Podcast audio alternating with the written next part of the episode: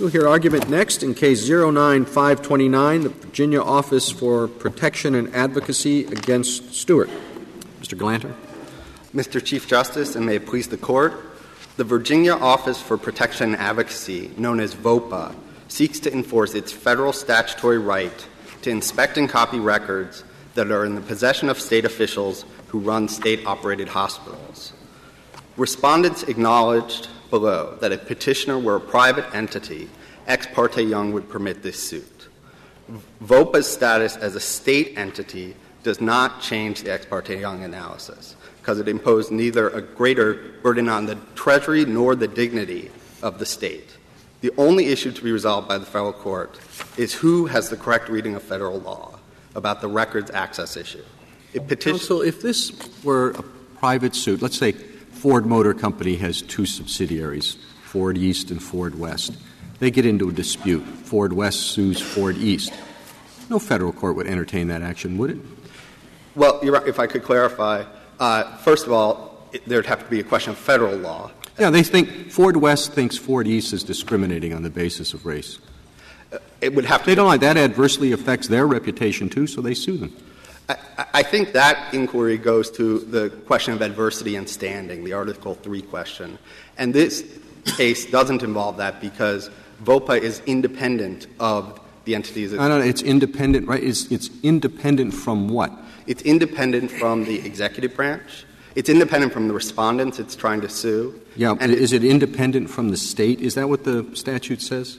The, the, the statute requires independence. The federal statute requires that VOPA be independent. But it's independent here because its uh, uh, commission, only a third of it is appointed by the governor, and none of the members of the commission that run VOPA can be removed except for cause. You say on page 27 of your brief, the blue brief, that uh, uh, it, it, there's no big deal here with respect to state sovereignty because ultimately the sovereign retains the authority to dissolve the state agency plaintiff if the state believes the litigation is too onerous. That, that's correct. That is, the sovereign, the Commonwealth, could repeal yeah. the law that enacted VOPA, just as in this court's cases ICC versus United States. Congress could have removed, uh, eliminated the ICC. Yeah, it's a good, a good cite for, the, for your, your proposition. But arguably, in those cases, the ICC is really not the real party in interest. The real party in interest is the, the beneficiary of the ICC ruling.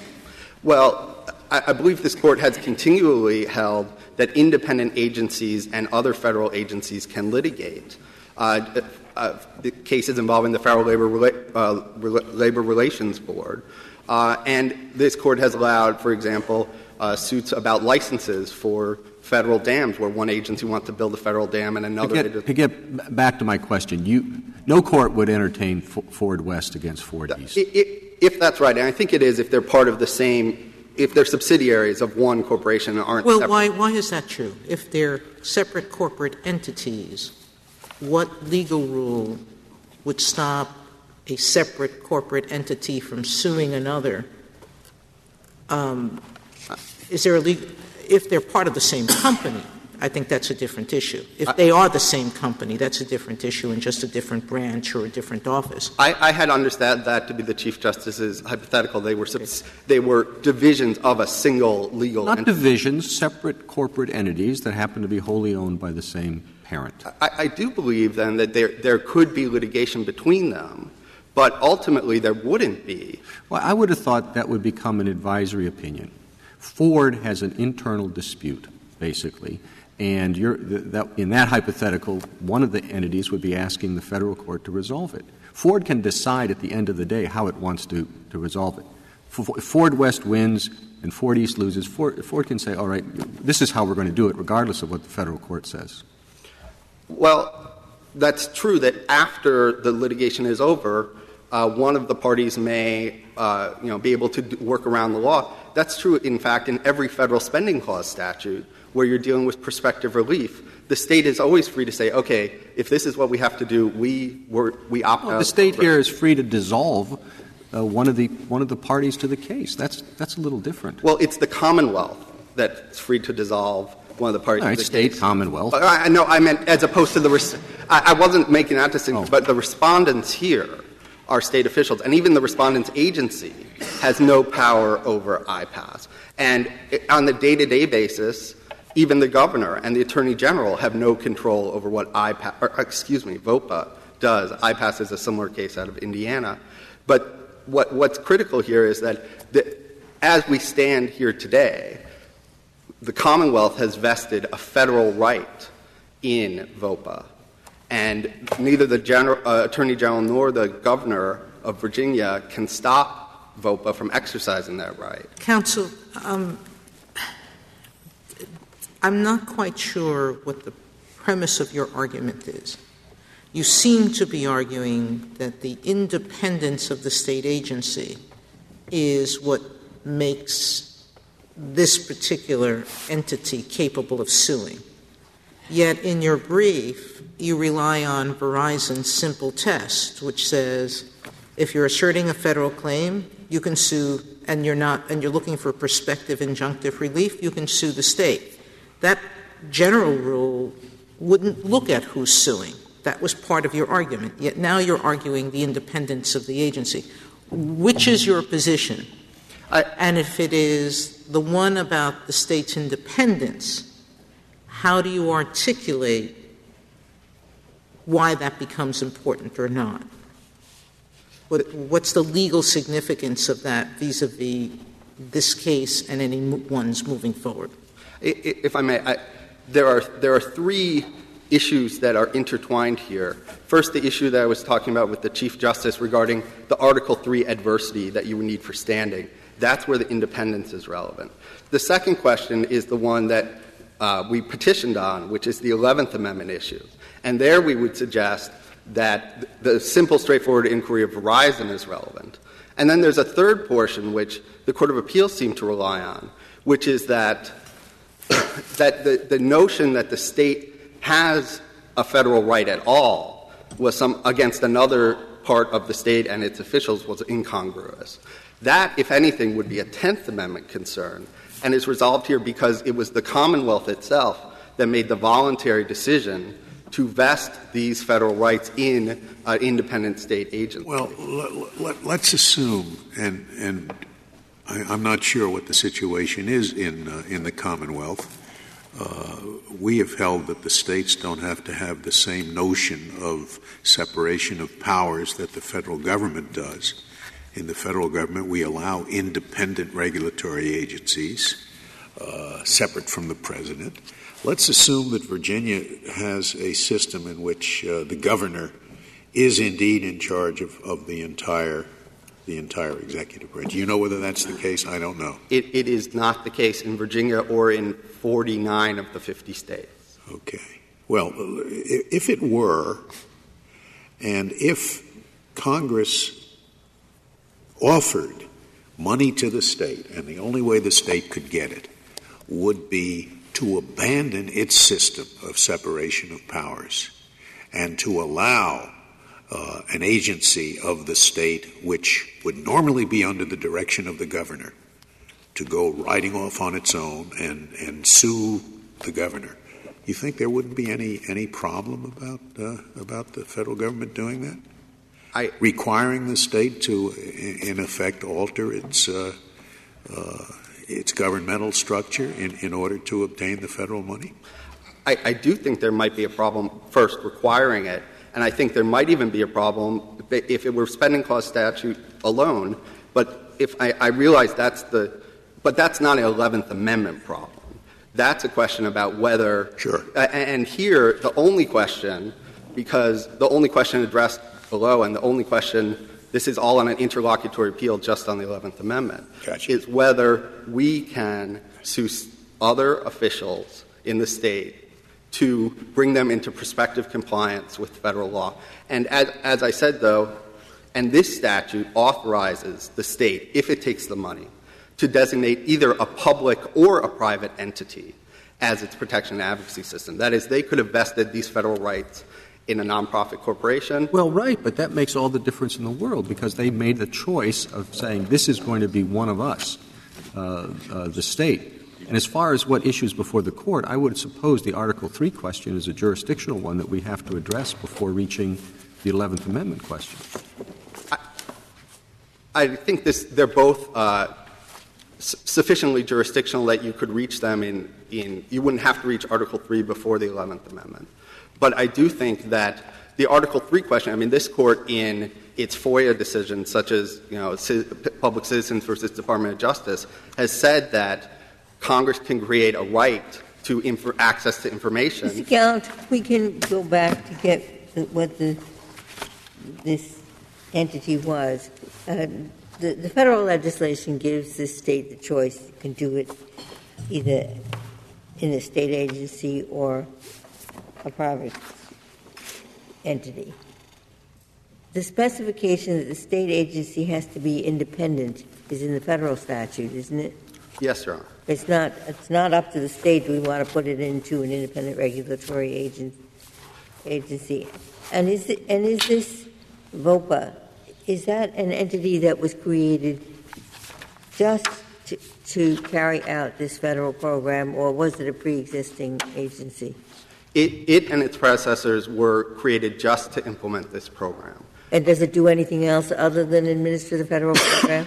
It has uh, a few responsibilities that the state has given it under state law in addition, but its primary function, and at this point all its budget, uh, comes from the federal government, and it serves primarily this federal function to go into public and private institutions to uh, observe and make sure that abuse and neglect is not occurring there. And that is obviously why these records were requested, because the statute gives the Protection and Advocacy Service an a- right to access records of people in the institutions to make sure that they are not being mistreated and that the investigations and the oversights by the state are taking place and are being done correctly. Counsel, following up on Justice Scalia's question to you, his question, in fact, is in part what happened here. Virginia, at some point, did require every state agency to seek the permission of its attorney general, is it, to sue? And the government said that's not independent enough, and um, if you want the money, you've got to make VOPA eligible to sue without that permission. Is that correct? That, that is correct. And then the legislature of the Commonwealth went in and gave VOPA independent litigating authority, independent of the Attorney General. On the 11th Amendment point, which is. Well, again- just, I know you're anxious to get to that, but do you know, do you know of any other situation where one party to federal court action can dissolve the other one in the middle of the case? I mean, if, if VOPA files a discovery request with the state and they think it is, as you put it in your brief, too onerous, the state can say, guess what, the case is over, you're dissolved. Well, I, I, again, I would go back to the federal analogy that in all this litigation with the ICC or, uh, well, uh, with the Federal Labor Relations Authority, with the uh, licensing authority of the Department of Interior for, for dams that, that uh, you know, the TVA might want to build, that Congress can always uh, eliminate these agencies, uh, but while they're still in existence, I guess in Nixon versus United States, uh, the president could have dismissed the attorney general, but we allowed the suit to go forward. I never did understand that. Well, I think I think it's because you look at standing in terms of the current reality, and in Nixon, for example, the attorney general had promulgated a regulation saying he couldn't dismiss a special prosecutor. But there are a number of instances in the states where constitutional officers have their separate autonomy, um, their separate responsibilities, and it seems to me to follow inevitably from your position that the Attorney General of State A could sue the Governor of State A, uh, saying the Governor uh, is being sued in an ex parte young capacity because the Governor is not uh, following uh, federal law. I, I think that's just inevitable from your from from your position, and that seems to me a vast extension of ex parte young. It's true. I think that we've never said that the identity of or that the permissibility of an ex parte young suit depends on the identity of the plaintiff. But uh, don't we have to say that here if we're going to allow the states to structure their their own governments as they choose? Well, I would say that. Um, prim- well, I would say two things. First, the uh, idea that You have to accept, as I think respondents do in this case, that the Virginia Office of Protection and Advocacy legitimately holds a federal right. I can't, I, I'm hard pressed, and, and respondents and their amici were hard pressed to come up with any example where an attorney general would hold a federal right against another part of the state. And particularly here. Well, he would tell the governor that uh, the governor is uh, not giving adequate protection to um, prison inmates or state employees, uh, the, that, the, that the governor's own personnel regulations are, are, incorrect, and he would sue under Ex parte Young. If, if the Commonwealth. The they're, they're all kinds of federal rights. Well, but they're generally not the. And the question is can one state entity enforce it against another state entity in a federal court? The, the, there aren't a lot of federal rights that state officials have against other officials. Here, this is a well, right. Uh, that, but under, under your theory, there would be, because under Ex parte Young, uh, the whole point of it is that a, a, a person can allege that this fiction private individual who's really a governmental individual is violating a federal right. That's the whole point of it. Violating the plaintiff's federal right. That was the only point I was making. But yes, if there are federal disputes at issue, a federal forum is appropriate. But, but only state attorney generals uh, have, have, have, have, the, have the obligation to enforce federal rights uh, for all of the citizens of their states. And if they have that right under power under state law, then and they exercise that power and elect to be in federal court to litigate federal issues, that is not barred by the 11th Amendment, we would submit. Well, that's, that's the issue. The, uh, I know your white line is on. You, you um, indicated that there are certain cases in which uh, dams can be authorized uh, by the federal government, I think, uh, contrary to state laws with municipalities. Do you know what those are? There's an Iowa case, there's also a Washington case. You, are talking about? Uh, I, I, believe the, the, the, case you're thinking of comes out of Seattle. But, but, but, but I think. Do you, know, do you have the citation? I, I don't have it with me. I've been looking for it. Okay. But, but, but, but the point I was making is that sometimes one federal agency needs permission from another federal agency to build something. And there would be a litigible controversy under Article 3. And that, that's the only point I was trying to make. Um, if I may, I, if there are no more questions, I'd like to reserve the balance of my Thank time. you, counsel.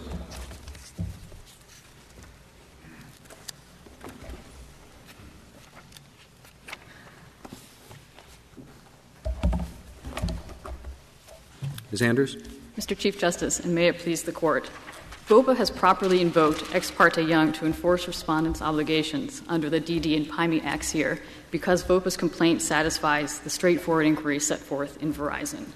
We don't think that it's necessary to go into state sovereignty interests to determine whether Ex parte Young should be allowed here. But even if the Court were to do that, I think it's unquestionable that there are no state sovereignty interests here. Do you, do you think this, the spending clause allows the federal government to condition the receipt of federal funds on a state's agreement to change the structure of state government? I think it does, so long as as that requirement is reasonably related to the government's interest in the funds and in, in the objective of its regulation. Now, suppose the government said if you want Medicaid funds, the, uh, the state agency that administers the Medicaid program must be headed by a person who uh, has a 20 year term of office and is removable only for uh, gross dereliction of duty. They, can they do that? Can the federal government do that? Can Congress do it?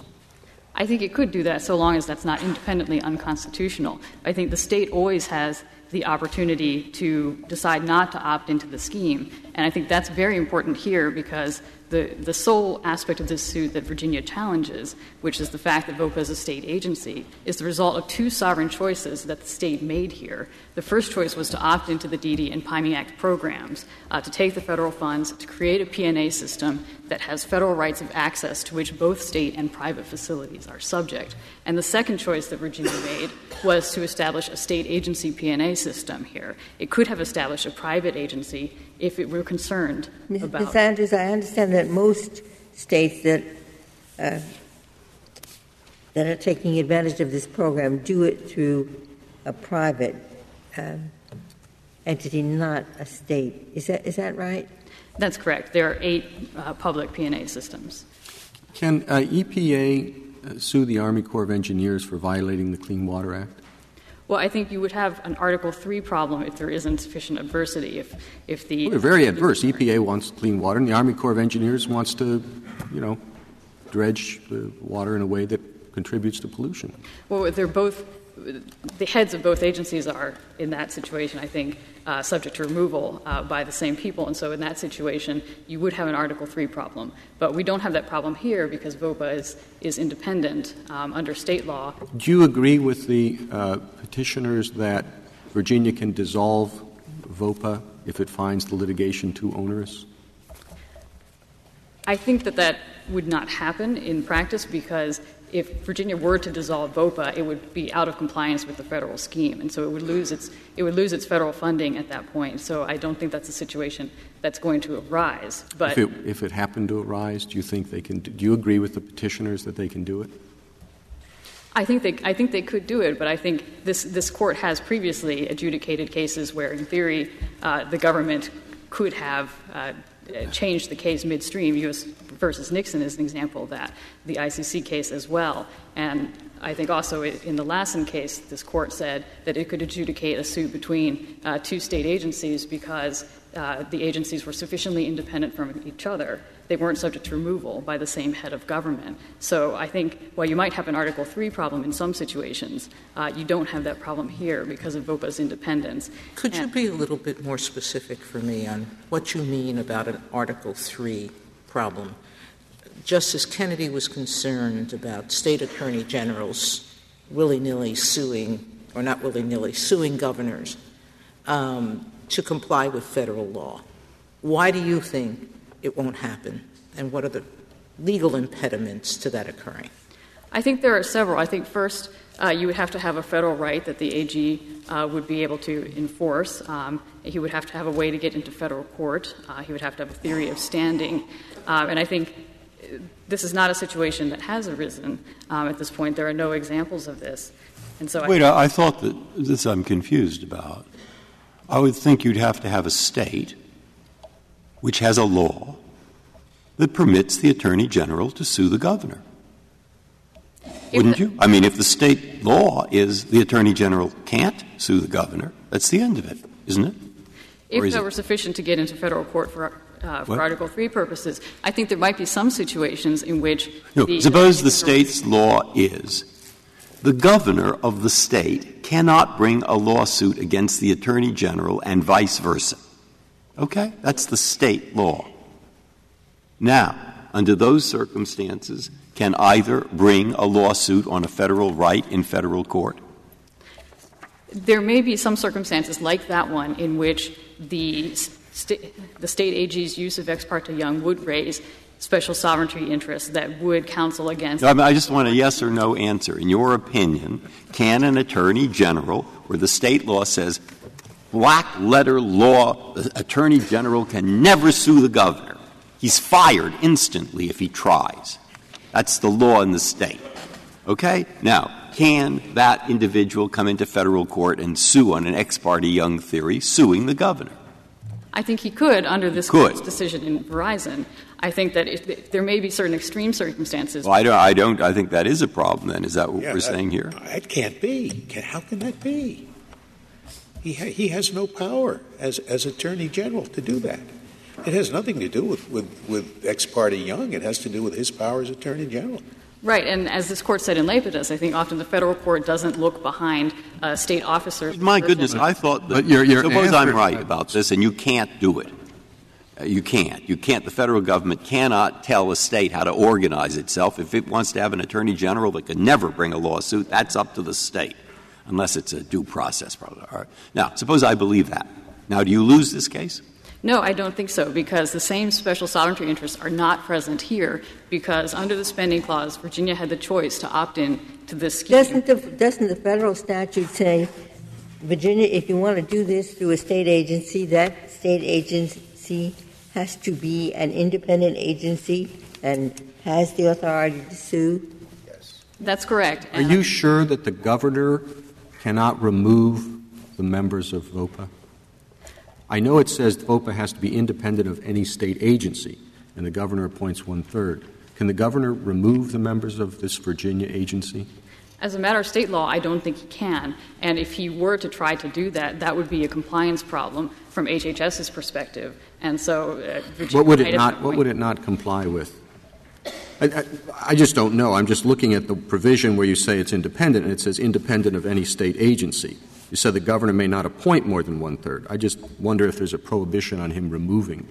Well, there's, there's definitely a prohibition on him removing um, uh, board members of VOPA or officials of VOPA as a result of VOPA's actions in litigation. I think. Uh, Where is that? Well, the provision, uh, the requirement that, that VOPA have full authority to pursue legal remedies to ensure the protection of individuals. This is on page 52A of the petition appendix. Uh, that's the PAIMI law. And I think that actually did happen in Virginia, that, that HHS came in. Um, What if the VOPA uh, officials are engaged in corruption or uh, illegal conduct or the, the, you know extracurricular activity that brings discredit upon the the governor has no power to say that you're a Virginia official and you're you know whatever uh, uh, breaking Virginia law, for example, and Well, under Virginia law, I think that VOPA's officials are subject to the for cause removal provisions, so they can actually be removed judicially uh, through for cause proceedings. And uh, from our perspective, that's consistent with VOPA's independence and its full authority to pursue remedies, because that type of for cause removal wouldn't be on the basis of VOPA's actions in litigation. Going back to your exchange with Justice Breyer, I assume you could stand by your answer and say the Attorney General could sue the governor because he's not suing the governor in his official capacity. He has a federal right under Ex parte Young to sue the governor as an individual. It's a fiction, we all know that, but that's the way it works, and this is a federal right. Well, I think that's your position. I think that's right, that under Verizon, no more is required. VOPA has a federal right here. Of course, of course Verizon was a private party. Verizon was a private party. He's suing in his capacity as Attorney General, and under the, his, that's the plaintiff, not the defendant. And he has no right to bring that suit because he, it's not that he doesn't have a right, it's that he doesn't have authority. And he, he's not a person that can do this kind of thing. I'm really lost here. I thought Ex parte Young applied to defendants. Yes, right. I, did, Exactly. I didn't think Ex parte Young allows allows an attorney general to sue to sue as a plaintiff in his personal capacity. Am I wrong about that? Well, I think that you might have state sovereignty interests at that point. That's that your would position. prevent the federal court uh, from from uh, adjudicating the suit. But there's no question that those interests aren't present here because Virginia has chosen to create a state agency uh, in order to enforce these federal rights. And when it op- I'm with Justice Scalia on this. I'm, well, I'll ask the other side. Thank you, Ms. Anders. Mr. Getchell? Mr. Chief Justice, and may it please the Court, the dignity interest of a sovereign is impaired if it is pitted against itself in the courts of another sovereign without its consent. And I would take. Dignified sovereign should not agree to the deal. Well, let's. I mean, let's- uh, you know, the Commonwealth had the choice. It had two choices, as, as counsel for the government said. It could either turn down the money, or if it's uh, not dignified enough to do that, it could take the money and establish a private organization to do this work instead of a state agency. So, what you know, what what complaint do you have here? Well, let me let me first say that the choice issue um, raises some interesting questions because of the procedural posture of this case being an interlocutory appeal. Because remember, uh, on the issue of waiver and abrogation, that was litigated below, and no waiver was found, and that wasn't appealed against. So, if we're going to say it makes a difference under a spending statute that the state has taken the money in analyzing the sovereign interest, then we are creating a waiver on the cheap and disheveling the established doctrine. And not a waiver. It's the federal statute is clear. It says, state, you can do this in one of two ways. If you go with a government agency, then that agency has to have independence and it has to be able to sue. So this, the state is given a choice. It has can, it can do it through a private entity it can do it through, as in this case, a, a, an agency that was set up for this very purpose and no other, right? I, I would have thought two things about that. One is when Congress gave the state the choice of making it a state agency, it understood that uh, any issues that arise from that would come with the territory. Um, the, the second thing is what the state consented to is it waived its sovereign immunity to be sued, but it did not specify a suit in federal court. And under ordinary doctrine, that's a consent to be sued in its own courts, not in federal court. Suppose you have a state which loves litigation.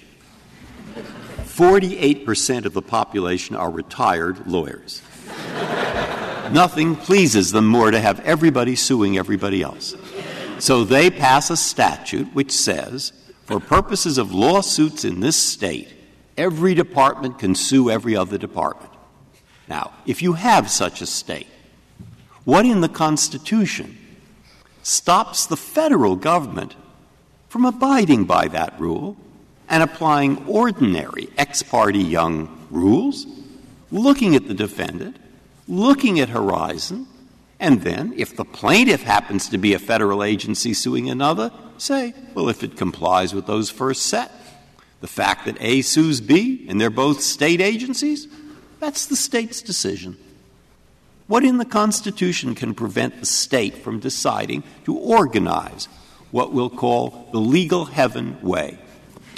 Uh, I, would, I would say two things about that. Uh, the, the first is uh, that that's not what Congress did. Uh, Congress Congress said they had to have a, a, right to sue, and they didn't specify. Okay, now that's a. I, I'll, we can go into A later because I agree that would be an answer if it's correct. I mean, if that's what happened, that, uh, that's a different question whether Congress can restructure the state. That's a serious question. But my question was on the first. Can Congress stop the state from restructuring itself? Well, I, I, don't think the, the state, by restructuring itself, would, would then ordinarily expect its agencies to sue each other in federal court. And, and, and where if I they wrote it down specifically in the law and said we love to have our agencies sue each other, they don't say federal court. They just say we love to have our agencies sue each other. They don't mention the court. Uh, I would think that under ordinary rules of waiver of sovereign immunity, that would limit the suits to the suits of the sovereign the state. Why? Because what's undignified about allowing the state I, I to live think, with the choice it made? I think the existing doctrine is a, a an, an, unspecified waiver of sovereign immunity does not consent to suit in federal court. I'm sorry. I, I, I think there are concepts being confused. Um, there's no question that it hasn't waived sovereign immunity. VOPA doesn't claim that. And this is not a direct suit against the state, it's a suit against a state official. And the entire premise of Ex parte Young is that this doesn't offend um, sovereign immunity for a party to seek enforcement prospectively of a federal right. So I don't know why it really matters who the plaintiff is so long as the sovereign interest that we've recognized, that the issue of sovereignty is one that respects a state's um, uh, coffers and, and um, state's laws, and we're not going to interfere with any of them, but we are going to ensure that because of the preemptive effect of the Constitution and our laws, that federal laws are respected. So what's in this case, the intrusion on state sovereignty when the state knew and consented consciously to letting VOPA sue for records when it needed to? Um, in referring to sovereign immunity, I was trying to answer the hypothetical. Um, uh, with respect to why ex parte Young doesn't apply, uh, the second part of the question was Congress could, could uh, expect ex parte Young to apply. There's, there's no indication in the legislative record that I can find of that. The state should have expected that. The, excuse me, the Congress should have expected in the hypothetical. Congress was posited as having think, thought that ex parte. the hypothetical was just. Justice Sotomayor is totally right. I, am talking about ex parte Young. Okay. I'm imagining. I'm, I'm imagining a system where the state wants to let the AG, this organization, the sheriff, of Middlesex County, the city of San Francisco. They want to permit such entities to become plaintiffs against other parts of the state government in such a state if ordinary ex parte young uh, requirements are met. What in the Constitution of the United States prohibits that suit from going ahead? Because um, ex parte young is an exception to the default position. The default position is that the states at the founding retained all of their natural um, law of nations uh, sovereign immunity. Uh, we know that it was uh, that it was limited. Uh, a state can sue another state. The federal government can sue another uh, state, and or a state. And there is the ex parte young exception, but it is the exception. It is being extended here. We we know it's being extended here because it's never been done before. And if you're going to extend it, then we ought to ask the question of whether or not uh, asking the Hans question. Why, why is it an extension? I mean, I have sort of a bit of a problem with that. Why is it somehow a, a greater infringement upon uh, state sovereignty uh, to allow a state to be sued in federal court by a private individual who oh. doesn't even have to be a Virginian, for Pete's sake? He could be from anywhere, could be from Iowa. I, I, and yet, it somehow offends state sovereignty more when when you allow a state agency to, to sue the state. I don't I don't see why that's so horribly worse, unless you're arguing that that it somehow uh, destroys the state uh, system of separation of powers. But that's a different question, and, and, and the answer to that is simply uh, you did it yourself. Well, what I, what I would say is that um, ex parte Young is intended to deal with the situation where a citizen of a dual sovereign is able to vindicate his superior federal rights against the state. That interest is not served one bit by having a state agency sue another state agency in federal court, even though that state agency could have sued in state court. And I would ask the Hans question. The Hans question is uh, would the, the uh, you know, the Constitution is presumed not to raise up causes of action against the states that would have been considered as anomalous and unheard of at the time of the founding. And I think if you posited whether or not it, at the founding, if you had asked, can a part of a state, uh, uh, well, can the federal Congress uh, authorize part of the state to sue the other part of the state in federal court, I think it would have been regarded as when, when Virginia agreed to participate in this program, did Virginia understand that it could be sued by VOPA not only in the, st- in the state courts but also in federal court? I would assert not. I mean, that was the point of the waiver argument um, um, below, and the court said there had not been a specific enough declaration of the consequences of taking the money to raise up so a the choice waiver. is if it's not in you, you, you certainly agree that this um, state agency has taken on the obligations of the federal program. And if it doesn't turn over records, as the federal statute requires it to do, it has to be amenable to suit somewhere. We know if it were a private entity administering this program, it would be suable in, in federal court. So this state agency that's doing the exact same thing, because Virginia chose to do it that way, where is it? Where? I mean, it's a very simple thing. The federal statute says turn over records to the agency, and the state hospital says no, we're not going to turn over the records. Where does the agency, whether private or public, that's administering the federal program, go to enforce the federal right? The uh, program would go to a state court. Um, Virginia has waived its sovereign immunity, and there is a remedy uh, uh, through mandamus. Um, you, you, is that, I mean, see, I want to make sure I understood what your position is on that. It's not that you go into the court that you'd ordinarily go to when you want to get documentary discovery. You go to the state's Supreme Court and you apply, you apply for the extraordinary writ of mandamus. That's it.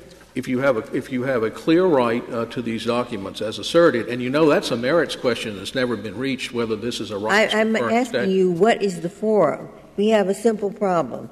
An agency, whether private or public, wants records. Federal statute says you're entitled to the records.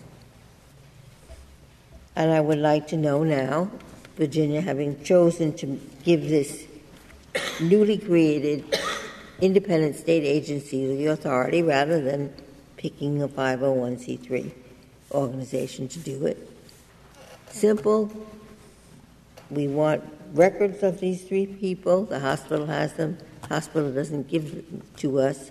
The only way under Virginia law is to petition the highest court of the state for a writ of mandamus? Uh, I would. I personally believe you could also do it in circuit court. I know this office has previously taken the position that it had to go to the Supreme Court, and I don't want to uh, withdraw any concession that had been made there. But I, I personally read the statute differently. Which office has has said it has to go to the to the uh, uh state Supreme Court on mandamus? You said that that the uh, office has taken that position previously? Uh, the, the, the, statute, the mandamus statute, uh, has a fairly broad catch-all provision at the end, which I think would allow suit in, in uh, circuit court. But I don't think where it can sue uh, uh, really in, informs the doctrine here, because I think the doctrine here is if you're going to let, uh, under the analysis argued here, which is not modest, it's very, very broad. If VOPA can sue in federal court under Ex parte Young, so can any agency of the of the any state that receives federal funds upon which it makes the claim at the uh, uh, Ex parte Young uh, uh, uh st- stage, which is before you reach the merits. Any agency receiving federal money that can dream up a federal claim under Ex parte Young can sue the state, and and, and that has independent litigating authority. Um, yes, and okay. And, and, I mean that's the difference here. This, this agency was given independent litigating authority. I think I think Virginia happens to be unusual as long as we're talking about the policy results that will come from this. I think uh, Virginia is unusual in having as much control in the attorney general over who can sue uh, than, than a lot of states do, because I think a lot of states have their own independent agencies that proliferate and have uh, suit authority. Uh, but I will tell you, even in Virginia, uh, there is a mechanism by which, if you had the governor in one uh, party's hands and the attorney general in the other, uh, the governor can declare a conflict of interest and order private counsel hired. And so, if if the University of Virginia wanted to sue the governor, um, uh, or rather sue the attorney general, and the governor said, uh, "Well, if you want to, and the attorney general won't uh, authorize it, then that's a conflict of interest." It I, hasn't happened. Why do you think? Don't you think it hasn't happened because there are so many practical political restraints on that kind of activity? What would happen, I think, in that state where there was a rogue attorney general is somebody would win. The governor would win by um, getting a legislative act that says it can't be done, or the attorney general will win because the political sentiments are so strong in his or her favor that the suit is actually welcomed by the population. So, where's the intrusion on sovereignty? States do what they want. The only issue is how do we protect federal rights? Um, I would. I would say that it's never happened before because nobody's ever claimed before that ex parte Young permits a part of the state to sue the other part of the state. And I would say if the word were declared from this court that you can do that, that there would be a lot of political motivation to file suits. It isn't that ex parte Young, if I understand this right, which is why I mention it, it isn't that ex parte Young permits one party, uh, one part of a state to sue another part. It is a state permits one part of a state to sue another part. That that's common in the state. That the law requires it. And the question is, in that circumstance, should the ex parte Young situation be treated differently? And, Am I right about the statement of the question in the case? I, I, think, I think whether or not the state has given independent authority to sue without specifying that it can be in federal court, without waiving its immunity in federal court, uh, is not the issue in the case. I think the issue in the case, I, I, I think that the issue in the case is whether or not ex parte Young should be extended to do something that's never been done before. I think that's the issue in the case. And I don't think ex parte Young, which is a necessary fiction, but it is a fiction, it's a necessary fiction to allow the citizens of a dual sovereign to vindicate um, his or her federal rights uh, in, in federal court is implicated in the least when it's a state agency that could sue another state agency by the state's consent in state do you know, court. Do you know of any other statute uh, in which there is an independent state agency that exists with the sole purpose of administering a federal program? Is it I, am I'm, I'm not an expert in that area of the law. I would have thought it's quite common, but I don't, I don't know. That's just my supposition. Uh, I, I, think that, that, you, that you, can you give any example of a federal program that says state? You can do it through a private agency. You can do it through a public agency. Public agency created to implement this federal program that is its sole business. I don't I, really know of any such? I, I personally don't know of one as I stand here, but my supposition is that because the federal spending power has been so dramatically exercised over the years that there probably is one I had not thought to look for. In your experience, this would be helpful. Would you characterize as common or uncommon uh, situations where state agencies are given authority to sue uh, other parts of the state? I mean, I, as I think it to myself, I think, well, city of Glendale versus uh, State Water Authority, or uh, Middlesex County Sheriff versus the Bureau of Prisons. That, doesn't sound weird to me. It sounds as if there probably are a lot of such circumstances, but I don't know. What, what, what do you think? Um, there, I think there are two things to look at. Lower subdivisions of the states, which in many states are City, cities against uh, they must do that a lot. Yeah, but they're just corporations in, in, in Virginia and, and in most states. There are a few states where they're treated as something different, but they're not generally regarded as, as even uh, units of, of subordinate units of government for purposes of sovereign immunity. Um, however, the state itself and its agencies are, and that's the uh, issue that's implicated by Ex parte Young. Um, I would I would say that University of Massachusetts versus uh, uh, state uh, uh, environmental organization. Does that does that kind of suit sound familiar to you, or or not? Um, I, I, think that uh, that the states vary as to how tolerant they are of, of, of being sued by having their parts sue each other in in state court. I think I have seen titles like that, but I, I don't think that as a principle of federal jurisdiction uh, because ultimately, um, um, whether sovereign immunity exists, if it's not waived, uh, does deprive this, this court uh, or, or, deprives the federal court of the right to proceed. Uh, I, I, think that deciding we're going to extend the fiction of ex parte Young beyond the rights of citizens to allow the state to sue itself in, in federal court is just something that's totally anomalous. I, I, I just don't see how this court would want to do that, even, even if it thought otherwise that it was a, a, a, you know, something that could be done under, under the logic of ex parte Young. I don't know why you would want to extend um, uh, that and create, and create the federal courts as a venue for political grandstanding, which is what I think. I, I'm not sure that what you're forgetting is that Virginia took a lot of money to set up and get the benefits of federal funds by creating an independent agency. It had expressed its desire to control the agency more, and it was told very directly you can't. You have to let that agency sue. What I don't understand is why you think that it's a greater affront to sovereignty that the suit is here as opposed to state court. The state has already said, we're going to take your money and this is what we're going to permit. I, I think it is a suit. I think it has long been recognized that the dignity of the state is not offended at all by a suit against, uh, against it in its own courts, that it is authorized.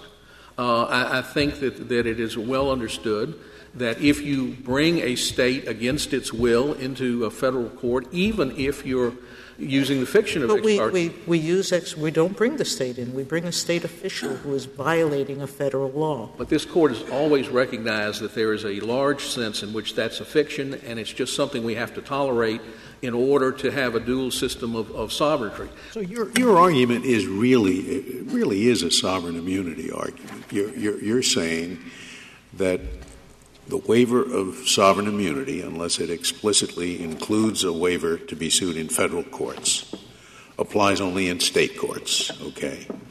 And that that limitation should not be evaded by applying ex parte Young to a suit in federal court where the suit is by another state agency. That is precisely my argument. So sovereign immunity is, is part of your argument, but, It- but well, it's it. I think it's all that's really appropriately before this court because again, we're up here on an on a uh, interlocutory appeal where the decision below in the Fourth Circuit by Judge Wilkinson uh, is premised entirely on. All right, sovereign now, now explain. This is good because that's very helpful uh, to me. The exact statement that Justice Scalia made, and you said yes, that's exactly right. And then uh, it is the case that a citizen of the state could come into federal court and sue the state official under ex parte Young. But you say, but the, the agency of the state can't do it, even though they have state litigating authority.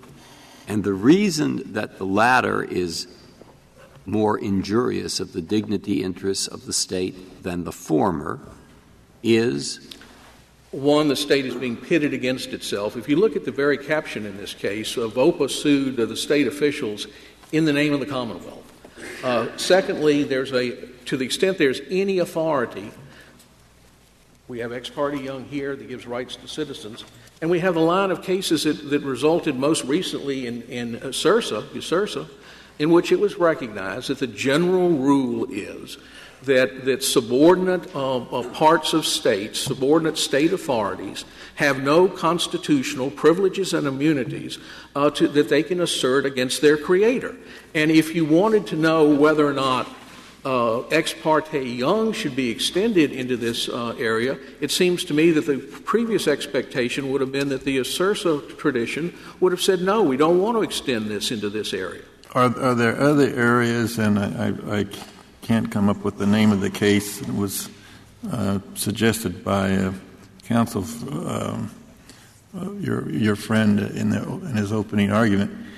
I thought there were cases in which a subdivision is not, a, political subdivision of state is not allowed to build a dam by state law, and yet it can go to the federal government, get a license, and build the dam anyway, and just bypass the restrictions put upon its parent.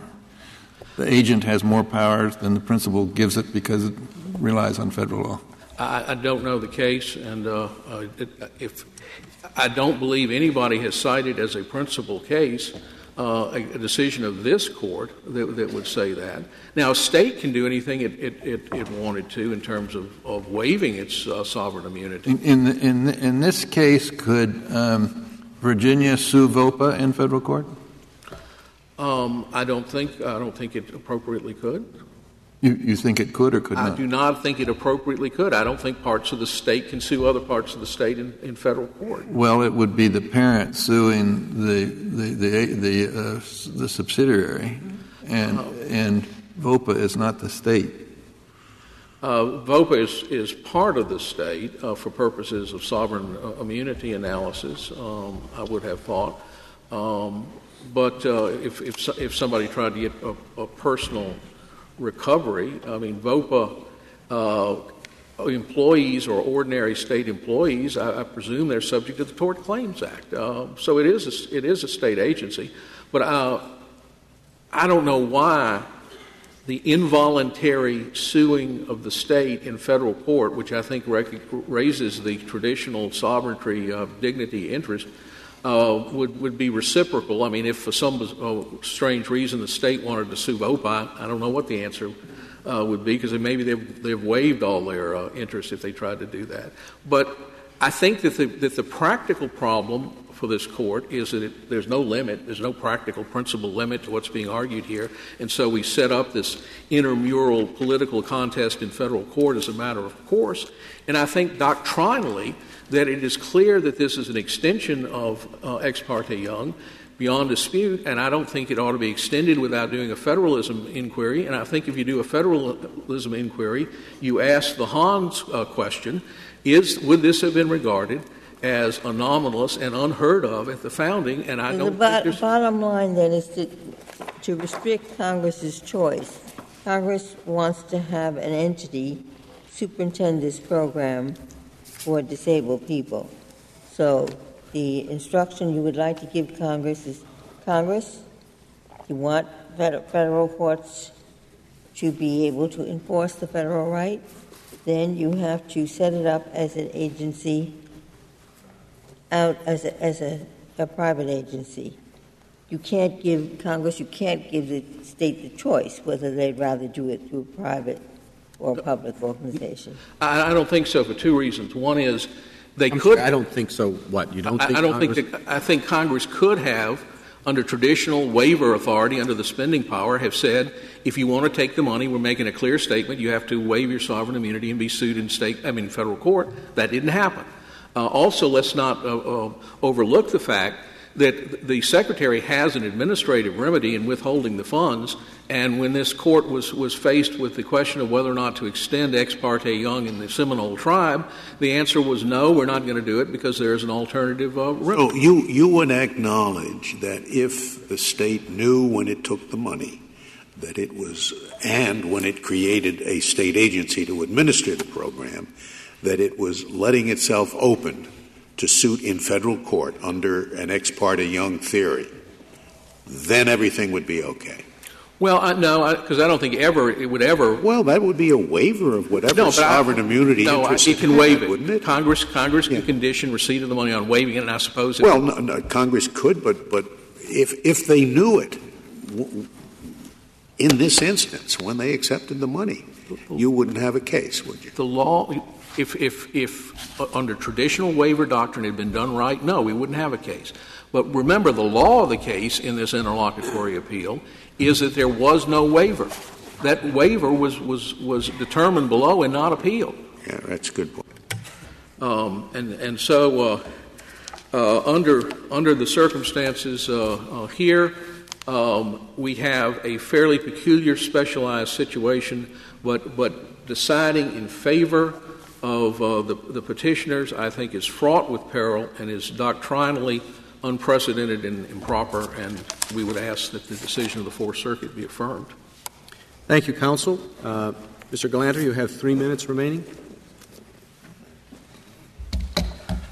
I uh, have three points for those three minutes. Uh, first, we don't think that a state AG or a state agency could sue a governor if state law prohibited it. The question of capacity to sue, the power to sue, is one of state law. What we're saying here is that if a suit could go forward between two state agencies, excuse me, between a state agency and state officials in state court, then if that case involves a federal issue, issue it can be heard in federal court if the other requirements of Article 3 and Ex parte Young are being met. Second, uh, there was some suggestion that Ex parte Young is only about citizens. But this Court's applied Ex parte Young to Indian tribes, allowing them to sue state officials. It's allowed foreign countries to use Ex parte Young to sue state officials. The only entity, and the, the respondents concede that political subdivisions, which can also be eliminated at will by the state, could use Ex parte Young. Have you found any case, are there a lot, a few, none, where one state uh, agency at a state level sues another in federal court, period? Say they have a rising under jurisdiction. No, there aren't a lot of them because. Well, are there any? Uh, other than in this protection and advocacy system, none. None. See, uh, nagging at me is some kind of Article Three problem. Well, but uh, maybe there is none. I don't know. It's a. There are none, though. None. Well, but that's because uh, Congress doesn't usually vest rights in. No, no, it wouldn't have to. Well, they, they could get into all kinds of arguments about EPA and all kinds of federal rights with each other. I, think. I, I, I don't think that's correct. I think that most of the time, when a state is involved in a dispute with another state, it's about state law.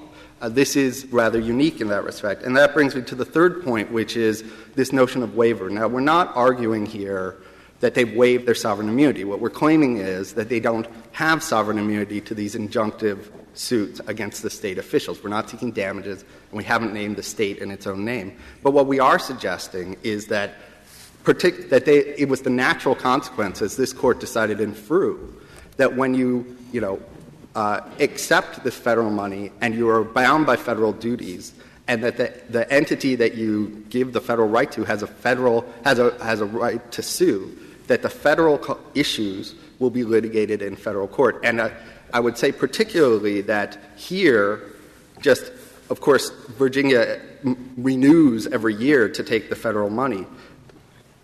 Uh, but it, when it last uh, amended the federal statute, or the state statute, uh, to uh, uh, create VOPA in its current structure, there were existing ex parte young suits against state officials. Thank you, counsel. I have just one question of curiosity. You said in your opening argument that 49 of the 50 states limit in some way the executive's power in this area. I, I, What's the one state? I, I'm, I'm drawing that from the Indiana's amicus brief, and I believe they identified New Jersey as a state that has a unitary executive. Thank you. The case is submitted. The Honorable Court is now adjourned until Monday next at 10 o'clock.